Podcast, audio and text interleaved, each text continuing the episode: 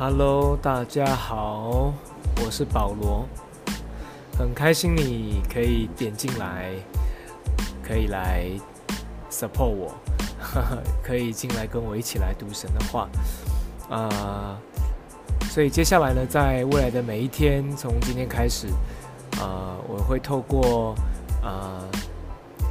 希伯来书要来跟大家分享上帝的话。啊、呃，让每一天呢，我们都能够一起在神的话语里面，呃，彼此互相的建造，啊、呃，所以呢，今天是我们的第一次，啊、呃，预备上有点仓促，所以啊、呃，希望说未来哈可以越做越精致，可以有一些啊、呃、好听的片头歌曲啊，呃，甚至之后中间可以插播一些节目啊，好，所以呃，最重要的目的就是啊，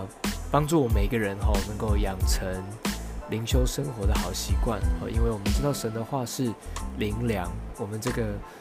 被拯救的这个属灵的生命，真的需要每一天透过神的话来喂养我们，好让我们不枯干，而是我们的生命能够不断的有从神来源源不绝的能力跟恩典。好，所以呃，这个呃，我把它这个啊、呃、这个节目定了一个 名称啊、因为。呃，这个软体一定要有一个节目名称，哈，就是，所以我把它取名为“保罗来吧”。哦，这个这个典故呢，呃，有一些弟兄姐妹知道，好，那我在这边就不多说，只是我把它原本之前那个名字把它改成保罗。好，废话不多说，我们要进入到我们今天的灵修的里面。那也希望呢，今天我的分享真的能够对于每一个人，在今天一整天结束之后，能够。对你有帮助，能够让你能够持续来到神的面前。好，我觉得我废话有点多哈，因为是第一次还在酝酿。OK，那我们今天要开始，我们要来进入到希伯来书神的话语的里面。今天我要跟大家分享的是希伯来书的第一章，我们要来读第一节到第三节。那我念给大家听，在希伯来书第一章第一节这边，圣经讲到。神既在古时借着众先知多次多方的晓諭列祖，就在这末世借着他儿子晓諭我们，又早已立他为承受万有的，也曾借着他创造诸世界。他是神荣耀所发的光辉，是神本体的真相，常用他全能的命令托住万有。他洗净了人的罪，就坐在。高天至大者的右边，阿门。啊，希伯来书啊，它的作者呢有很多种说法。有人说他是保罗所写的书信，但因为没有确切的证据证明是保罗写的，所以呢也有很多的说法，众说纷纭。有人说呢，可能是保罗他。啊、先把它写下来，或是把它口述下来，然后呢，透过路加，就是路加福音的作者路加，再把它透过希腊文把它撰写下来，成为现在的希伯来书。又有人说，可能是当时候跟着啊、保罗一起出去宣教、一起服侍的巴拿巴，或是亚波罗所写的。好，那 anyway，我们从希伯来书里面，未来我们会分享到，其实你从里面希伯来书里面的撰写的内容，你会知道这一卷书卷绝对是跟当时候有亲身跟随过耶稣，或者是呢领受了耶稣光照的保罗相关的这些一起呃的这些的内容，好，对于基督的领受所分享出来的话语。所以呢，希伯来书的真实性或是它的正确性是毋庸置疑的。好，那希伯来书它所撰写的目的呢？啊，我特别去查了一下。好，它特别是对于那些已经信了基督的犹太人所写的，因为他要巩固这些信主的犹太人，让他们能够对于耶稣基督这位救主有绝对的信心，让他们能够持续的专注的。Focus 在耶稣基督的身上，好，所以为了要让这些在旧约神的选民，他们能够真的能够好好的跟随主，好，所以撰写了这本这本希伯来书，要来鼓励这些的犹太人们。OK，好，所以呢，我们要进入到我们的圣经里面的第一节，这边一开始起头，他讲到神迹在古时借的众先知多次多方的晓諭列祖。啊，这边的古时呢，其实就是讲的是在非常非常久以前，long long long long time ago，就是旧约时期。我们知道，在旧约的时候呢，上帝他拣选了一些的人，好，就是所谓的先知。那这些先知呢，上帝就透过他们来对以色列人说话，哦，可能是要提醒他们，哦，什么地方需要改变，什么地方需要悔改，哦，什么地方犯了罪不合神的心意，透过先知来对以色列人喊话，让他们能够持续的来回到神的面前。好，所以旧约里面，我们知道有很多的先知很有名。好，比方说摩西，上帝使用摩西怎么样去埃及，对这些以色列百姓说话，对不对？当然也对法老说话，为的是什么？要把这一些神的选民，要把他拯救出来，要脱离埃及王的辖制。哦，旧约还有什么先知呢？比方说以利亚。好，以利亚在啊旧约里面有很多很有名。很精彩的事迹，哦，包括他大战了巴力的先知，哦，等等等等，也都是为了怎么样让这一些啊、可能迷失掉的这些神的选民，能够再一次的回转悔改来归向神。哦，包括啊旧约还有以利亚啊，好，还有很多的大大小小的先知啊，这些都是上帝特别拣选要来祝福以色列人的。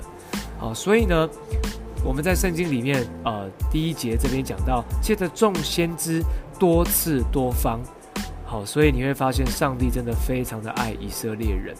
很多次多方的，在各个不同的时机点，在不同的场合，在不同的事件，上帝都透过先知来对上帝的百姓说话。圣经这边讲到多次多方的小玉列祖，啊，这个小玉我们知道很熟悉，如果你读旧约。你会常常看见一句话叫做“耶和华小玉”，比如说小玉摩西，哦，耶和华小玉谁谁谁。这个小玉最直接的解读就是什么？神说话，啊，神对这个先知说话，或是神透过这个先知要对以色列百姓说话。所以呢，小玉就是神的话，更是神的启示，从神来的啊、光照，哦，从神来的呃提醒。哦，所以呢，小玉其实我们知道，就是如果就这个角度来看的话，我们知道其实圣经里面全部都充满了神的话，全部都充满了神的晓諭，充满神的真理，充满神的提醒。哦，更是我们知道我们在读圣经的时候，我们会怎么样？从原本的 logos，当上帝的灵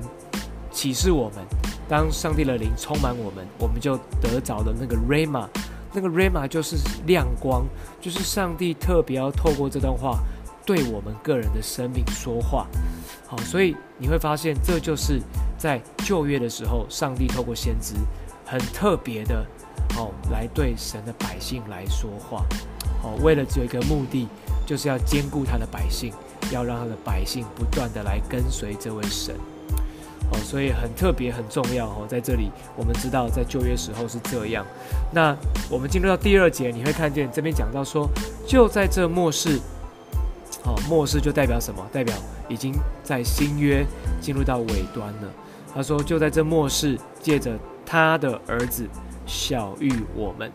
好，所以你会发现这边讲到了有旧约，哇，这么美好的恩典，这么多的产业。可是到了新约更特别了，他说在这末后的世代，在这末世，哦，在呃前几周我们的主日信息也分享到，我们其实已经进入到了狭义的末后的世代，在我们现在生活的这样的一个世代里面，我们看见有许多的末世的现象，一个一个在发生，包括许多的天灾人祸。哦，有战争的可能性会发生，民要攻打民，国要攻打国，或是有许多的地震，有许多的瘟疫，哦，有许多的这些的相关的非典型的气候的变迁等等的，提醒我们，我们已经进入到了圣经里面所提到的这个末世的里面了。而圣经这边这一段第二节这边讲到，在末世的这个时候呢，怎么样？他是借着谁？借着神的儿子。我们都知道，就是我们的主耶稣基督。透过主耶稣基督来对我们说话，来启示我们，来光照我们，关乎一切上帝要对我们说的话，也就是任何相关于国度一切的这些的提醒跟教导。所以感谢主，我们生活在幕后的世代，由这位三位一体的独一真神，这位永生上帝的儿子耶稣基督亲自来启示我们。所以感谢主，这位主他道成了肉身，他自己就成为人的样式，而且呢，他在旧约啊，对不起，他在新约，在四福音书里面记载了，他亲自的显给我们看。让我们能够看见到底什么是国度，到底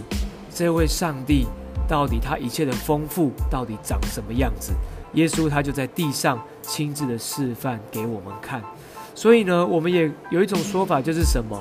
任何任何的神的启示，从旧约以来很多的启示，到了新约，到了耶稣基督道成肉身之后呢，这一切都已经完全的成全了。这些所约最完美的这个完美的启示，最终极的启示，就是这一位耶稣基督。好，所以这就是新约里面神的最终极的启示，就是耶稣了。所以圣经这边讲到了，他借着他的儿子耶稣基督小于我们，更是他又早已立了他为承受万有的，也曾借着他创造诸世界。